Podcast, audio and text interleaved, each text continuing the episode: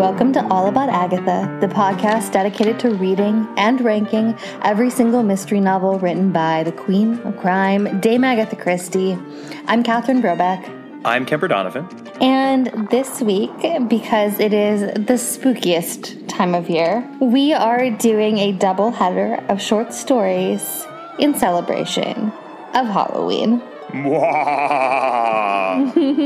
In our first year, I remember we did a doubleheader Halloween episode. One of my favorite of our episodes when we covered Philomel Cottage and the Dressmaker's Doll. Mm-hmm. And this year, we are covering two equally, I would say, spooky stories. The first is The Last Seance, and the second is The Lamp. So let's focus on The Last Seance first counterintuitively.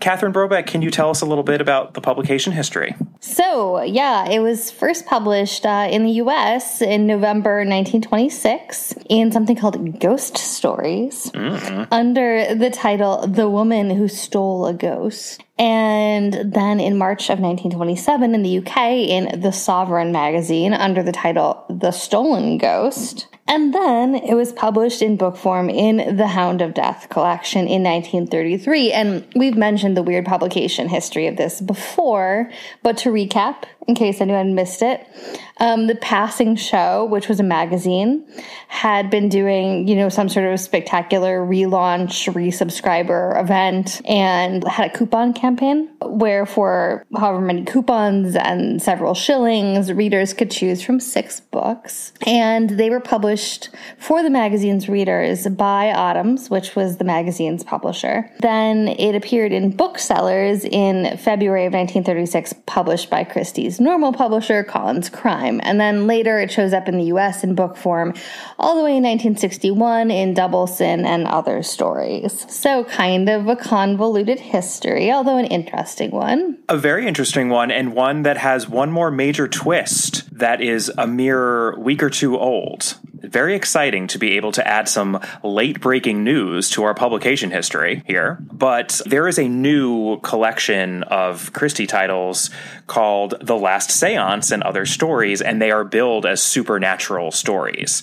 And they just came out a couple of weeks ago, I have to imagine, in time for Halloween. So great minds think alike, apparently. And The Last Seance is the titular story in that collection, and The Lamp also does feature in the collection. Not surprisingly, it includes many of the titles that are in The Hound of Death. And we talked about that when we covered The Red Signal, which was the first story, technically second story that we covered in The Hound of Death since The Witness for the Prosecution is also within that collection. But many of the stories there are supernatural. And I think this collection just makes a bigger deal out of it because there's not an assumption, I think, among Christie readers that when they're getting a Christie collection of short stories, stories that they're getting supernatural stories. So it's kind of putting readers on notice that, hey, this is Supernatural Christie. And it actually features a couple of Poirot and Marple stories as well interesting. Right. I know I know the Dream is in there and a few others that we have covered. So just really interesting if you want to check that out. Perhaps you are reading these two stories out of that new collection. You know, it's a different side of Christie. And I think that it's not totally surprising to me that The Last Seance would be the titular story in the collection. I do think that the two we chose to cover for our Halloween episode both have something to offer. As we also discussed when we first talked about the Hound of Death, it is very much a mixed bag collection. There's right. there's a lot of different stuff in there. So these are two titles that we thought were not only appropriate for a Halloween episode, but just also worth an earlier review than some of the other stories within that collection, which we will of course cover all of of sooner or later. Right. We've talked about this before. Some of the stories in the collection lean towards being hard to spend much time talking about. I don't think that goes for either of these. And I will just also preface this by saying I think both of these stories are extremely creepy. They really are. Yeah. I mean, this is why this is our Halloween episode. We don't normally think of Christie as being capable of the atmospherics to pull off a creepy story, but these two stories show that you underestimate Agatha Christie at your peril because she creeped me out. All right, so Kemper, what is the plot of The Last Seance? It certainly sounds sinister. It sounds very, very sinister. I wonder if actually, just before we get into the plot, we should talk a little bit about what kind of a story this is because this one in particular, The Last Seance, is a very specific subgenre of story, and it's the only one of its type, I believe, within the Christie of, which is really interesting. This actually comes up in Julius Green's book, which is one that we've talked about quite often, Curtain Up. Right. He writes about the Grand Guignol tradition Mm-hmm. And just really, really brief, I promise this isn't going to be another Harlequinade monologue, but really brief history on what that is. You know, this is a theatrical tradition originating from the Grand Guignol Theater in Paris. It's an actual theater that put on, and now I'm quoting from Julius Green here, an ever changing program of evening entertainments consisting of a collection of graphically bloodthirsty and macabre one act plays, occasionally interspersed with comedies by way of light relief. Interestingly, apparently Noel Coward once even contributed to one of these evenings with a comedy, naturally. um, well, I would have been much more curious if it had been a bloodbath. Yeah. Also, per Julius Green, Grand Guignol's preoccupations would have resonated with Christie's own interest in the occult and her own literary experimentation with the genre, including a few published stories and a, number of unpublished ones. So I think we can see elements of it in other stories, but this is the only one that really is just an out and out Grand Guignol ode. I will note if it's not prefaced with that, you really aren't going to see the end coming. Yeah, it's really true. This will make a lot more sense when we get to our macabre end, but just also to try to date when Christie was coming up with this. This is also really some fascinating detective work that Julius Green does in his book. Apparently, while Agatha Christie was on the final leg of her 1922 round the world tour, with Archie Christie, which we've talked a lot about in earlier episodes. She stayed in New York while Archie was up in Canada with her American godmother, a woman named Cassie Sullivan. And it is Cassie Sullivan's name and address, along with the date 9th of November 1922, that appears in handwriting on the front of a typed one act play script, The Last Seance. Julius Green theorizes that she wrote this first as a play, and I believe him because I think this story makes sense much more as a play than as a short story. I think watching this would be more powerful than being told about it. Perhaps not. I think that's an arguable point, but I think we can talk. We can talk about the fact that some of it is written like stage directions. Oh, 100%. Yeah. In fact, what does he say? The scenario works much better as a short play, however, and I believe that it was in this format that she first envisaged and wrote it as an exercise in the then popular theatrical genre of Grand Guignol. In a letter to her mother from Melbourne in May 1922, Agatha writes, I've been rather idle, but have written a Grand Guignol sketch and a short story. Yes, I agree. I think that a lot of the dialogue reads as though it was almost lifted out of the one act play that she wrote and then put into a story with a little bit of narration sprinkled for sense. and she kind of left it at that. So I think that explains why it feels like that. He writes the dialogue, which in the story simply appears to have had speech marks put around it, works well when spoken, but not when read. And the highly theatrical denouement, when briefly described on the page, goes for nothing. We don't know whether the play was submitted for performance, but in those early days, Agatha found it a lot easier to get her work published than produced, so this is likely to have accounted for the change of format. Enough preamble, let's talk about what actually happens in this story. Catherine Brobeck, take it away. Raoul Daubreuil stands in the parlor of a fancy flat in Paris, talking with a servant, Elise, about his fiancée, the beautiful, if increasingly sick and pale Simone, who is one of the world's greatest mediums. And Elise insists to him that when the marriage begins, Raoul has to promise that Simone will stop the seances because she's convinced that all of these seances, all of this being a medium, it's just destroying Simone. It's harmful to her. She needs it to end. And Raoul assures her and then goes to Simone. It becomes swiftly clear that Raoul is a scientist, or at least science minded. And has in fact been encouraging these seances in order to study the science behind them because Simone is no fraud. Remember, this is supernatural Christie here. Hers is a real transcendent power, one that not just can conjure voices or memories, but has recently started to produce actual corporeal materializations, particularly with regards to a Madame Exe that would be EXE, Madame Exe, who has lost her child, Amelie. Madame Exe is going to be the customer, so to speak, at the last mm-hmm. seance that Simone is performing before her marriage to Raoul. And it really has to be her last seance because, as Catherine noted, she is just increasingly frail. She's exhausted and terrified. But she agrees that you know, she, she will do this one last task and then everything will just be hunky dory. Hmm, I wonder if something's going to go awry. right. And also, this probably right about here is where we really notice that there's some stage directioning going on because she sort of appears in a room and then like exits stage left. yeah. It's, it's, odd. Her entire relationship with Raoul um, becomes odd because it really does seem like she enters the room, he says his bit, exits the room to like set up a new scene. This is something I think is actually handled more effectively in the televised adaptation that exists for this story, which we will discuss afterward. But it creates this kind of duplicitous effect in Raoul where he's clearly a lot more psyched, no pun intended, about this seance when Simone isn't around than when she is. And he's like, Oh, my sweet, my dear, I know you're so tired, but just one more. And yes, then everything will be wonderful. And when she's not around, he's like, Oh, this is also fascinating. I can't, I can't wait to see what happens. And we, we get the sense that perhaps he is not as invested in this being the last seance as Simone is? Well, he also makes a strong suggestion that, well, yes, well, obviously she can't be taking these incredibly lucrative paying gigs anymore with these sad rich women. Um, she could still work with scientists, of course. Yeah, he and he even dangles the wealthy patrons in a way that, you know, she's like, "Oh my god, are you seriously suggesting that I still act as a medium with them? That is not going to happen." He's like, "Oh, no, no, no, of course. Of course I wasn't suggesting that."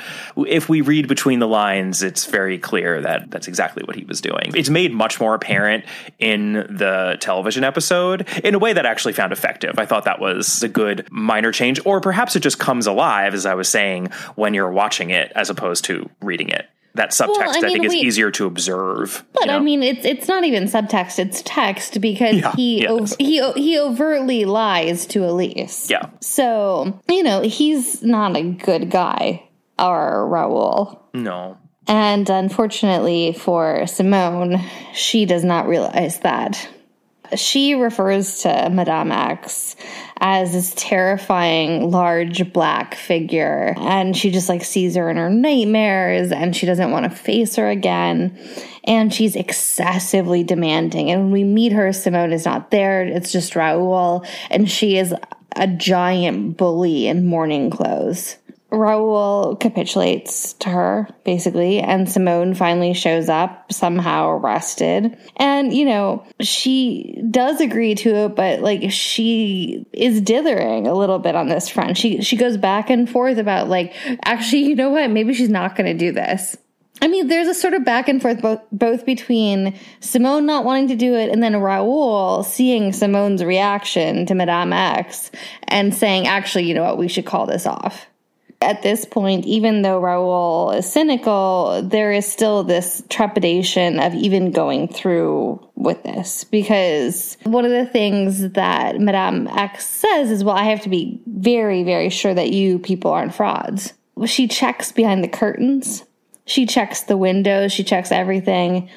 And she also insists on tying Raoul to a chair, which this seems healthy and good. At this point, both Simone and Raoul are also terrified, but they've agreed to go through with it um, out of partially guilt because, again, keep in mind, Simone is a real medium. I found it a little hard to believe that Raoul would agree to have his hands bound merely because he, you know, is indignant at the suggestion that they're frauds, and he's like, "Okay, fine, I'll go through with it." I'm like, mm, this is feeling a little convenient for purposes of the story. Like, would anyone really submit to have their hands tied? Especially given well, that there's this whole conversation also that Raoul has with Madame Exe that if you touch this apparition that she's creating out of you know ectoplasm. I mean, the word ectoplasm is actually used. Yeah, um, you're gonna you're gonna wound Simone. You're gonna wound the medium because Raoul actually did touch this sort of apparition of Amelie in the last séance that they had with Madame Exe. And, and she didn't just provide him with a garden gnome um, shot on Polaroid pictures on a global jaunt. This is Amelie with the discovery of a simple childhood treasure, she begins a quest to fix other people's lives. And perhaps her own as well. You know, he realized that that hurt Simone, so he says we have to be very careful not to touch her. And then here he is agreeing to have his hands bound so that he can't do anything when this is happening. Just uh, touch hard to believe. Yeah, although it's implied that Madame Exe is massive and mean. So Right. She gets her way. I know, and it's interesting too because I think you described her the way that she's described by Simone in the story, which is she is so big and black and her hands. Have you ever noticed her hands, Raoul? Great big strong hands, as strong as a man's. Ah. um, right. But to be clear, the black here is referring to her clothes. She's wearing black mourning yeah, clothes, mourning, of course, because right. her child is dead. But that is the way it's described. I just wanted to be clear on that. So Raoul is tied to the chair. and again, clearly nothing is going to go wrong here. And obviously, also because Simone is like basically behind a curtain. Yeah, she's like behind a veil. She's practically like can't even sit up, let alone stand at this point. She's already so weak. But hey, let's continue on. So Simone summons Amelie as she does. This vapor emerges out of her. We get this ectoplasmic adventure here. This is the vapor that Raoul has warned Madame Exe not to touch. But as the little girl becomes more and more corporeal, Madame Exe lunges for her. It's because she is longing for her daughter, right? She doesn't care that Simone is shrieking from behind Maybe. the curtain. Maybe. I mean, uh, there's something so vicious about this that's. Oh, yeah. Well, I kind of think the underlying theme here or preoccupation of this horror story is the horror of a mother's love for her child because it knows no mercy or rationality. And Madame Exe does not care if she murders Simone in cold blood. And she even says, What do I care about your medium? Because Raoul says, You're going to kill her. She doesn't care. And Christie actually has a great passage in which Simone kind of explains to Raoul why Madame Exe actually scares her so much. And it's not just because she's big and wears black clothes, it's because she's a mother. Here's what she says. I know now what I am afraid of. It is the word mother. Simone! That would be Raoul. There are certain primitive elementary forces, Raoul. Most of them have been destroyed by civilization, but motherhood stands where it stood at the beginning. Animals, human beings, they are all the same. A mother's love for her child is like nothing else in the world. It knows no law, no pity. It dares all things and crushes down remorselessly all that stands in its path. that is the thesis statement for this story. Yeah, it's certainly one view of motherhood. It's an interesting view of motherhood, especially apparently if she was writing this in and around 1922. This would be when she was a relatively new mother, having gone on a year long round the world cruise without her child and maybe she was feeling a lot of complicated feelings about motherhood. Yeah, or maybe she just wanted to write a really terrifying story. I mean, totally. She's got all sorts of different ways of portraying motherhood throughout the Christie canon. And it actually, you know what it really reminds me of uh, the most is in, in, a weird way, even though it's a different portrayal of motherhood, but there are similar feelings, I think, at the bottom of it. Appointment with Death, right? Where we, yeah, yeah, where we have that horror show of a mother, Mrs. Boynton. I mean, that again is motherhood, warts and all. But in any case, this horror show of a mother just wants to be reunited with her daughter at all costs. And when Simone shrieks, and Raoul fights against his constraints. Madame Exe explains she doesn't care about the medium, she just wants her dead daughter, and she rips this corporeal being away because it seems to still be attached, you know, by some sort of a wisp to Simone or some sort of an ectoplasm cord. So she severs that cord and leaves us shrieking Simone from behind the curtains. And Raoul eventually, just through sheer force, is able to snap his constraints. And then what happens, Catherine? Elise has come into the room because of probably all the, you know, shrieking. Madame Exe has absconded down the stairs and is gone. So they pull back the curtains and um there's blood everywhere. Just everywhere, just like splattered everywhere. I mean, we are, uh, yeah, in a, in a horror show. Elise is like, well, I guess it was the last seance because, you know, our beloved Simone, she's dead. Um, and then this is where also this story becomes really weird because if this were on stage, you could draw that moment out for some time. But because it happens in the course of like three sentences in the story, it goes from describing a, bloodbath basically to them walking away and Elise begging Raoul to explain to her what had happened because the remains of Simone are half of her. Yeah, well, she's, quote, half her usual size. She's all shrunken away, which right. she's some macabre version of what she used to be. We're also told that her final scream ends in, quote, a horrible kind of gurgle. Yeah, lovely. so, yeah, I mean, this is what Julius Green was talking about. This would be effective in a Grand Guignol uh, performance. Yeah, it definitely, it definitely would. But in two paragraphs, it becomes one of those things where you think, "Did I miss something here?" Yeah. So uh, the theory here is that the science that was being investigated and whatever happened was that essentially the apparition is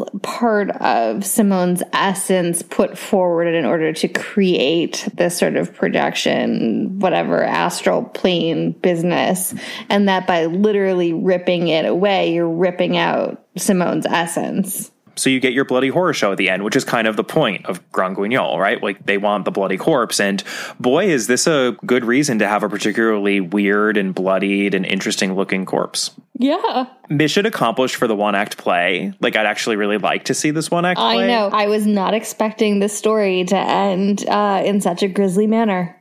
Yeah.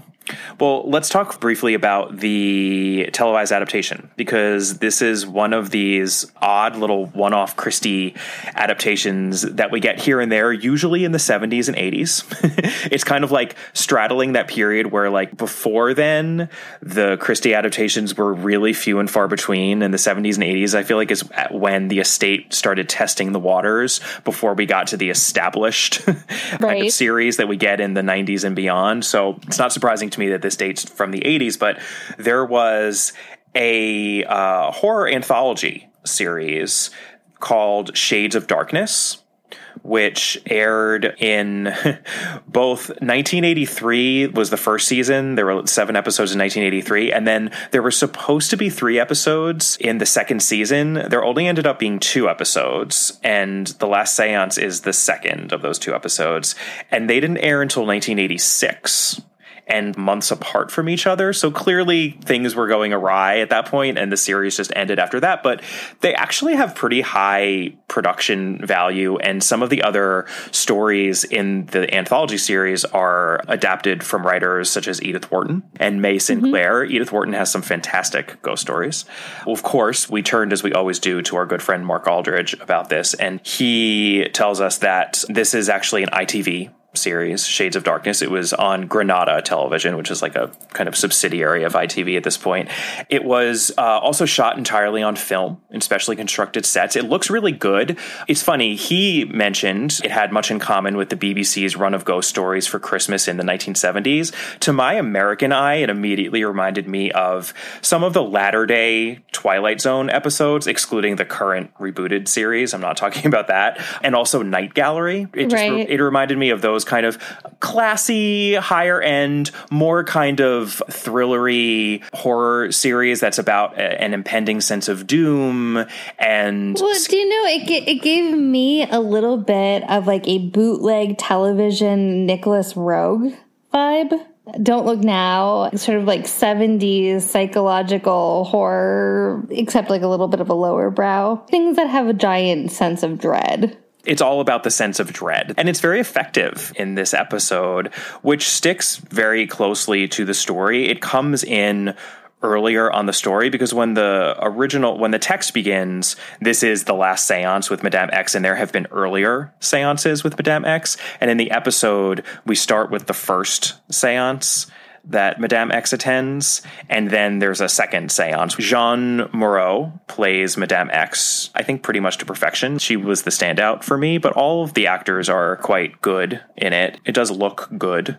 It's set in Paris, 1933. That, of course, is the same year that the story uh, originally came out via the Hound of Death collection in Odhams. As we said, it's a little bit of a torturous path there for publication. My only real problem with it actually was the ending because we don't get our blood and gore in the end. And perhaps that's in keeping with the fact that this is a little bit more of a high end kind of horror anthology series that is more about the dread and the suspense and not the grand guignol of it all. Um, because what happens in the end is that the apparition of the little girl appears and she grabs the child away. And I did appreciate it's not specified in the in the story, but we see her grab this apparition, and then we see Madame Exe running down the stairs, and her arms are empty there is like the sound of a child laughing, but I think we get this sense from the story too. Things are not going to work out very well for Madame Exe. It's not like she has her daughter back. This is sort of a lose lose proposition here. you know, well, I mean, speaking and speaking as somebody who's read enough Stephen King, do we know what Amelie actually is? I'm thinking this is a Pet Sematary situation at best. I know. I know. Scars of my childhood with Pet Sematary. Because all we know from Amelie is that when she appears, all she can say is, Mama, Mama, and like gesture for her real, real Pet Sematary vibe there. She's a demon. We, I know you and I, and I would imagine many listeners of this podcast also watched the Buffy episode where they try to bring her mother back from the dead. You have no idea what you're messing with. Who knows what you actually raised? What's gonna come through that door? No, I know. It'll be her. No. Tara told me that these spells go bad all the time. People come back wrong. In fairness, they also bring Buffy back. And how'd that work out for them? Actually, kind of well. I mean, ended ultimately okay. well. ultimately, it ended up okay. Ended up okay for humanity. I don't know how well it ended up for Buffy herself. Yeah. So in this televised adaptation, in the end, we get Simone kind of shrieking, and Raoul breaks his bonds, and he runs to her, and she's swooned, and she's dead in his arms. And there are white roses and white candles in the room, and they turn red and that is it. there is no blood, there's no shrunken body, no nothing. But it is, I think, somewhat in keeping with what they were doing. Well, right. There. Again, that's why I said there's like the 70s horror vibe. Like stuff like, even though this is in the 80s, stuff like Don't Look Now, or even like Picnic at Hanging Rock, which is kind of like this cosmic horror thing. You know, very much these movies of slow building dread. And so, like, I can appreciate that. I thought it had nice production qualities, actually. It did. And the other thing I want to shout it out for actually is the scenes that feature Madame Exe alone in her house among her daughter's things, just sitting there, are completely silent. I think Mark actually mentions this too that the production makes good use of silence because you get just the utter desolation of her existence which is a nice contrast and just sort of an explanation. Not that we necessarily needed it, but I think it's effectively done for why she goes to the lengths that she goes to. And it's worth mentioning, if I didn't before, I'm not sure that I did, that when Christie was making notes for the last seance in her notebooks, this is again per Julius Green actually, the original title for the story was The Mother. So again, this is all about the mother, and I think that the adaptation did a good job of casting an excellent actress and then portraying her grief and her madness really convincingly, and that's what this story is all about. Right. I think that is the last seance. I believe we are ready to transition into a story perhaps even creepier. This one really creeped me out, actually. Well, it had even more Stephen King vibes, if that makes sense. Yes, yes, it does. Catherine, what are we covering next? We're covering The Lamp. And such an innocuous was, title, isn't it? Yeah, unfortunately, because I was like, well, this can't be so bad, right? So it was first published in that book form um, in the Odhams press edition of The Hound of Death in 1933. It was not published in the US until that 1971 collection, The Golden Ball and Other Stories. And interestingly, there's not a clear record of it being published anywhere in short story form prior to its um, inclusion in The Hound of Death. And as I mentioned, it does appear in this new collection, The Last Seance and Other Stories. I would actually like to just read the opening paragraph of the story it's because it's a really good opening paragraph. It's really good. And then I'm going to do something really evil and I'm going to read the opening paragraph of Shirley Jackson's The Haunting of Hill House, which is truly evil because that might be one of the best openings ever uh-huh. to yeah. any story, but it's just interesting. They have similarities, even though each author is very obviously doing her own thing with her own style. But I immediately thought of The Haunting of Hill House when I read this opening, which is. Even though this predates it by quite a number of years. Oh, of course. Christie ain't copying anyone. Nope. Except when she did, as everyone does, because there's nothing actually original. so here is how the lamp opens. It was undoubtedly an old house. The whole square was old, with that disapproving, dignified old age often met with in a cathedral town. But number 19 gave the impression of an elder among elders. It had a veritable patriarchal solemnity. It towered grayest of the gray, haughtiest of the haughty, chilliest of the chill.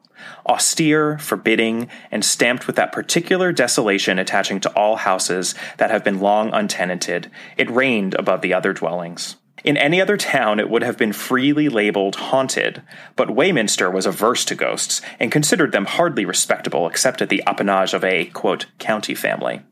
So number 19 was never alluded to as a haunted house, but nevertheless it remained, year after year, to be let or sold.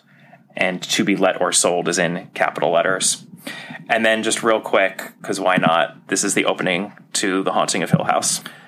No live organism can continue for long to exist sanely under conditions of absolute reality. Even larks and katydids are supposed by some to dream. Hill House, not sane, stood by itself against its hills, holding darkness within. It had stood so for eighty years and might stand for eighty more. Within, walls continued upright, bricks met nearly, floors were firm, and doors were sensibly shut. Silence lay steadily against the wood and stone of Hill House, and whatever walked there walked alone. Creepy! Both of that. I mean, Christie's is charming it's much more charming. Shirley Jackson is so many things. Charming is not one of them, and no. I never had any interest in being charming. And good for her. Pretty, you know? yeah. Not in any version of her life or her nope. writing. I don't think to nope. have any interest in being charming. No, exactly. But really great opening. Uh, Christie's opening is a really great opening for a haunted house tale. Like the Hound of Death gets so much criticism for supposedly poorly written stories, and some of them in it, as we said, are definitely hard hard to read, but this one I think is a powerfully written haunted house story. Right. And one that, even though it's directly set up to be a haunted house, you're taken for a moment about the idea that maybe it's not quite a haunted house story. Yeah. Well, because it's so upfront about it. And that's what's so right. creepy too. I mean, usually in haunted house stories, there's a little bit of a fake out, right? Of, oh, right. everything's fine. But from paragraph two and then on we are told this house is haunted. We are told why and how? And it's horrible. We'll get to it in a second. And then we wait for something horrible to happen and we don't have to wait very long and it does. And it's horrible and it's all very effective and i think it's i mean its straightforward nature makes it that much more powerful you know? I mean you know the other thing obviously that it reminded me of uh, last night i dreamt i went to manderley again Yeah. You know, that entire passage also is, of course, one of the most famous openings of a 20th century novel. There was Manderley secretive and silent as it has always been, the gray stone shining in the moonlight of my dream, the mullioned windows reflecting the green lawns and the terrace. Time could not wreck the perfect symmetry of those walls, nor the site itself, a jewel in the hollow of a hand. And it's just like, oh. it's just like, uh oh. Uh oh. Yeah. Real estate is creepy. And we do know that Christie loves her real estate. This is not the first real estate focused story we've come across. So it makes No. sense to me she'd write a haunted house story. No, and I mean, I think that, you know, we're going to talk about Stephen King more, but like, think about both Pet Sematary, which we've already mentioned in this episode, which is about a nice young couple buying like a really nice property, um, or The Shining. Yeah. Beware of overly promising real estate people.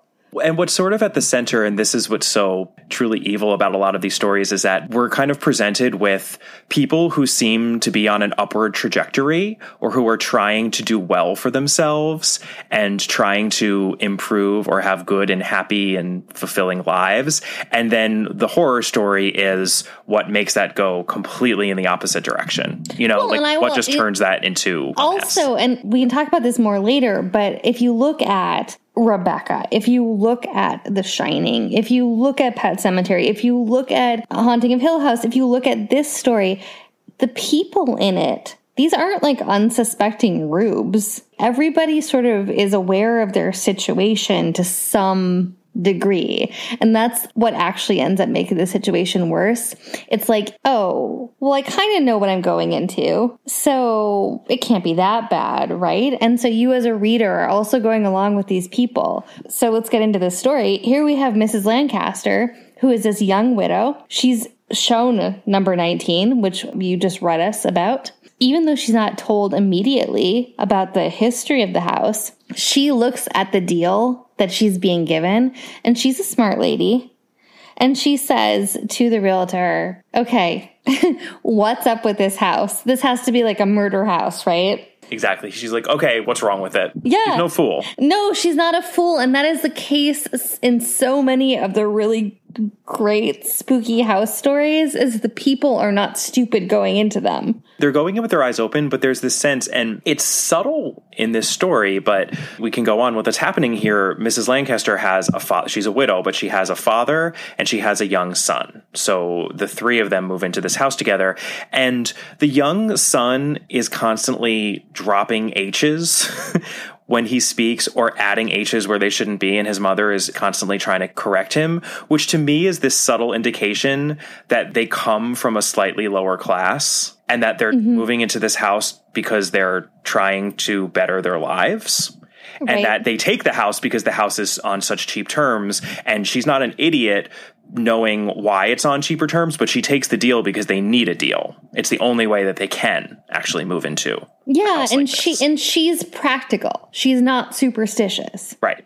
And she's not dropping her H's either, by the way. No. nor is her father. I mean, we perhaps get the sense that, and this really is subtextual, but it seems as though she and her father were from a higher class than her dead husband, and that when they were living together, they might not have lived in a place as nice as number 19 Weyminster, but now he has passed away and they have the ability to at least move into a nicer place. So they are. And it's just that hopefulness and this kind of resolute quality to Mrs. Lancaster, her eminent practicality. I'm going into this, we're going to do what we can. And you just know in a horror story, she is just going to get smacked right down and her life is going to be ruined for that because that does not fly in horror stories. And it's so No. cruel. You know, it's so cruel. Right. I mean, she's doing essentially the right thing here. Yeah. despite the story that she is eventually told by the realtor because she gets it out of him. she she really does have to reel it out of him, but she gets it relatively quickly. And who boy, it's a bad one. It's really bad. Yeah. So this is what happened. There was a weird, lonely man who originally bought the house, and he had a son, a very small son, small boy, and they kept only to themselves. They never really left. The neighbors weren't greeted. No one spoke to the family. They shut themselves off. So that was a whole thing. And then one day, this father goes out to London, and it turns out that he's seemingly on the lam slash guilty of some kind of terrible crime. We don't really know what it is, but it, it seems that he's caught when he goes out, and that this must have had something to do with why he was shutting himself and his son off from all of their neighbors. And the police turn on him, but rather than be caught, this man kills himself, leaving his young son alone in the house, unknown to all of his neighbors who at this point have trained themselves to have nothing to do with this house. Right. And this poor little boy has also been told under no circumstances do you go outside and talk to other people. Plus, he's just a little kid, so he doesn't really have the wherewithal to rescue himself from the situation in which he finds, which is that my father is gone and I don't know what to do. So the neighbors hear all this wailing and sobbing going on inside the house, but not knowing what had happened to the father, because again, the father doesn't talk to anyone, and not ever seeing the son, they do nothing. And honestly, I find that very easy to believe. that that seems as if it could could happen. And then eventually the wailing stops because why, Catherine? Because the small child has starved to death in the house. Starved uh, to death in the house. Yeah. Amongst neighbors, because let's keep in mind that this is not a country house. They are in a square in town. So there are neighbors on all sides. So this child has starved to death, surrounded by other people, except nobody to get to him. And so now, all these years later, the neighbors can still hear the boys sobbing in the night. And this is how Christie conveys this information in such a Christie-ish, non Shirley Jackson-ish way. Mr. Raddish is the estate agent. Mr. Raddish paused and, er, the child starved to death, he concluded, in the same tones as he might have announced that it had just begun to rain. And then Mrs. Mrs. Lancaster very practically is like, and it is the child's ghost that is supposed to haunt the place. It is nothing of consequence, really, Mr. Raddish hastened to assure her. There's nothing seen. Not seen, only people say. Ridiculous, of course. But they do say they hear the child crying, you know. Mrs. Lancaster moved towards the front door. I like the house very much, she said. I shall get nothing as good for the price. I will think it over and let you know. And then we skip to a new section and they're in the house. And this is where we as readers say, Oh, no, no, no, no, no, get out of the house. Get out of the house. What are you doing? Run the other way. Like, you should not have been so nonchalant about that. Yeah. So what happens next, Catherine? Well, again, undeterred, Mrs. Lancaster moves in with her son Jeffrey, who is this curious and active little boy, and he's very interested in the house. And it's also very clear from this that it doesn't seem like he's ever been in this much space before. Yeah. Because he just like wants to explore all these areas of like something he's never seen. And she also brings along her father, Mr. Winburn, who is far more spooked by the house than Mrs. Lancaster. And he routinely mistakes the sound of of rain, for the sound of tiny footsteps. And the household staff, too, are perturbed.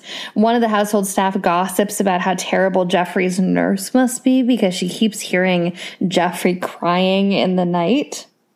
Even though then Jeffrey seems perfectly happy all the time. So Right. It seems that probably not Geoffrey. Geoffrey yeah. Yeah. I'm like I'm I'm like literally shaking my head as you're going through all this. Like, just get out. Just get out. all right. Leave the house. Yeah. Just leave the house. So one day the ever curious Jeffrey asks his mother why she won't let him play with the other boy. That hmm. too would be a good time to, without a word, pick up your purse with one hand, take your child's hand with the other, and tiptoe out of the house. Anyway, she does not do that. She does not do that. And Geoffrey says that he has invited this boy to play several times, but the boy just kind of sadly looks at him. Sometimes he stares at him from a doorway while he's playing, and he just kind of wanders around. So that's cool. And little Jeffrey says, You know, I want a playmate. That's the weirdest thing about it. And I feel bad for this other little boy. Mrs. Lancaster tells him he's making it up, but her father, Let's always trust the wiser, seasoned character in these horror stories as well. He tells the boy that he should work it out on his own. Like he should figure out on his own terms how to include the other boy because it sounds like this boy is lonely. And of course, Mr. Winburn believes that this ghostly boy is real and that Jeffrey should just deal with the problem on his own because he knows that his practical daughter is going to be no help in this area. And that's actually where we get the title of the story because his daughter chides him for indulging Jeffrey in, Right. in this nonsense. She says, But it's such nonsense. Why don't I see it or hear it? Mr. Winburn smiled, a curiously tired smile, but did not reply. Why? repeated his daughter. And why did you tell him he could help the the thing? It's it's also impossible. The old man looked at her with his thoughtful glance. Why not? he said. Do you remember these words?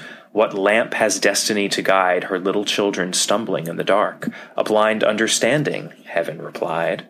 And he just goes on to explain that's what Jeffrey has. He has a blind understanding, which all children possess. It's something that they lose as they grow older and lose their innocence. And at that point, I'm rolling my eyes because I hate the whole sort of celebration of innocence and lack of experience in children as if growing up is something bad. But anyway, that's what it says. uh, well, yeah, and so we should note that that's the Rubaiyat of Omar Khayyam, which is a Christie favorite. We've seen it come up before. Christy Fave. Um, and I will also note that this is like real Dick Hallorann and The Shining vibes here. I can remember when I was a little boy, my grandmother and I could hold conversations entirely without ever opening our mouths.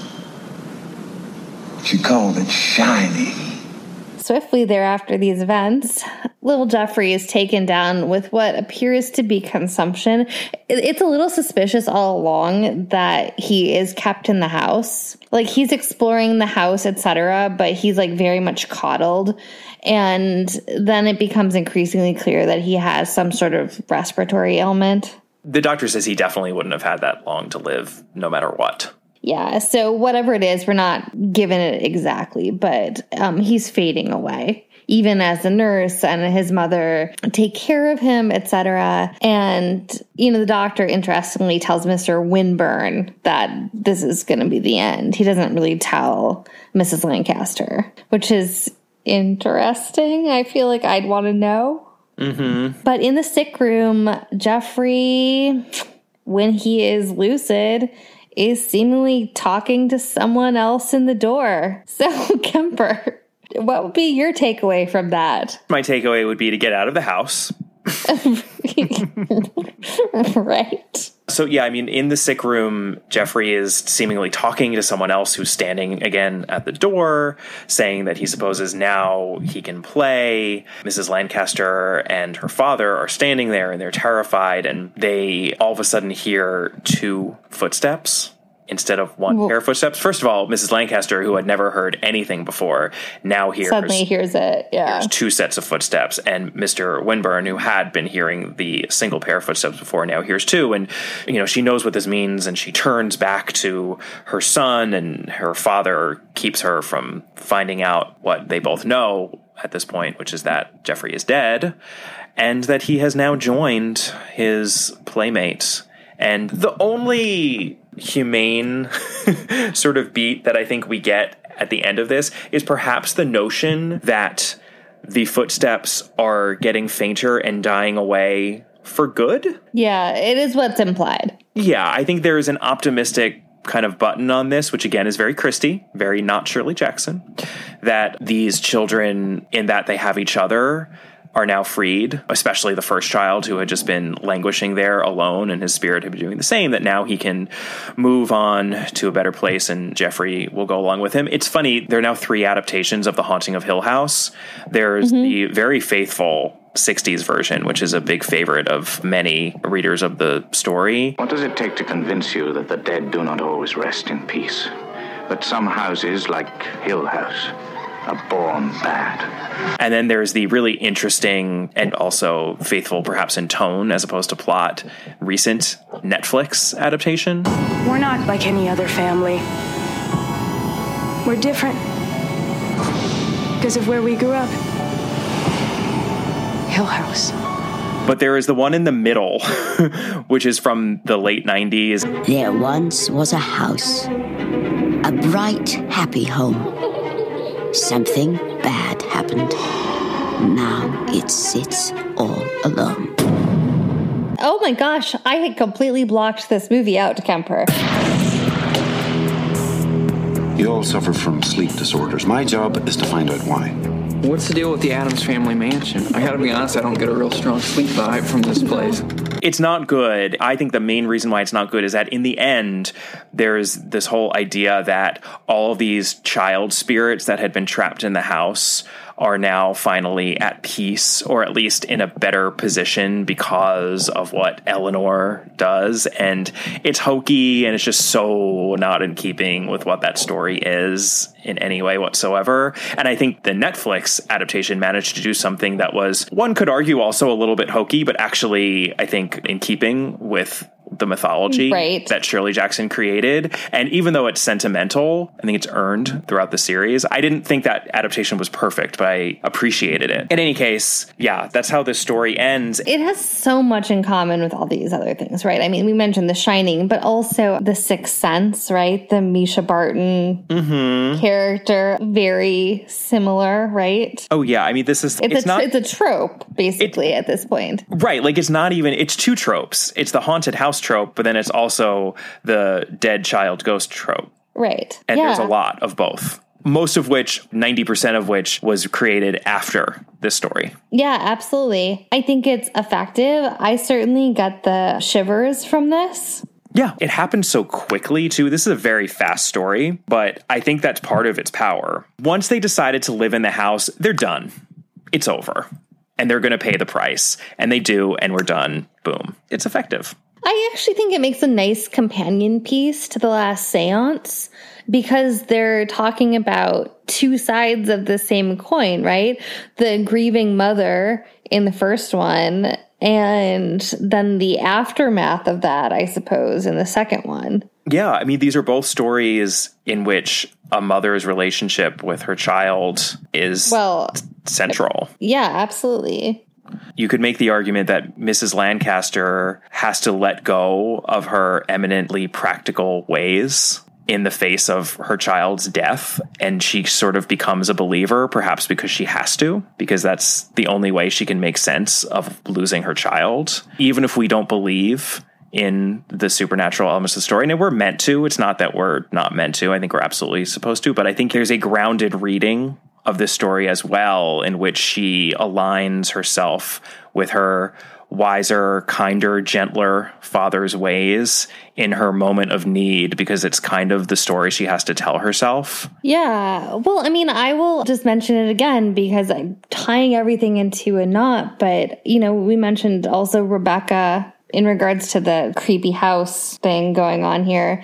But I mentioned Don't Look Now in regards to the tone of the adaptation of The Last Seance. But, you know, Don't Look Now is in fact a Daphne du Maurier novella and is essentially about what happens when you lose a child and go madly into grief and don't find reason. For anybody who's looking to like get a little bit outside of Christie, certainly always recommend going to go read some Daphne du Maurier. I guess one could say that Mrs. Lancaster's way of dealing with losing her child is an improvement upon Madame Exe's coping mechanisms, isn't it? Uh, well, we haven't seen what she does 20 days later. That's She's true. Still, she could have gone completely mad and like be clawing her nails into the walls of the house. Yeah. Our listeners who want to spook themselves a little bit should definitely look into this. Tis the season. Tis the season. And we've given so many good recommendations in this episode. So Seriously. we can really, really have a scare fest for this Halloween and pay homage to Du Maurier and Jackson and, of course, the dame herself. The Christy. Grand Dame herself. Yes. Yeah. All right, well, that brings us to an end of our double header Halloween spook fest of an episode. Hope you enjoyed that. And join us next time for our next novel. This is so exciting. it's a Miss Marple. Somehow it's only our fourth Miss Marple of our review, which is insane, but they are going to But. I think a lot of people are very excited about this one, Kemper. oh my God. We've already gotten messages warning us that we had better rank this one high. And I think we will, but I'm a little scared. What are we reading, Catherine? What will we be covering? Oh, we are reading A Murder as Announced. Oh boy. I'm Me- excited. I mean, You excited. I, I need a new word because that's not even going to do it. One of the best Christie hooks for a murder mystery out of all the ones that she did. And so we're gonna we're gonna hope that this is living up to our expectations, and you know, join us for that. We shall see and get a little dark marple if you need if you still need a oh. little some some chills and scares post Halloween, we'll be there with some dark marple for you. If you'd like to listen to even more of us, you can always join us on our Patreon site. We are at www.patreon.com slash all about Agatha. Our most recent episode is all about the Christie original play Black Coffee. We had a really, really interesting conversation about that, which has so much to do with the mysterious affair at Styles. And, you know, we were touching on a lot of things that we discuss in our regular episodes. Um, you can also find us on Twitter at All About the Dame and Catherine at Brobcat. Our Facebook page is All About Agatha, and our Instagram handle is All About Agatha. And please take a moment to rate and review us wherever you're listening to this podcast. If you get a chance, it really helps us out. And we will see you next time. Bye. Bye.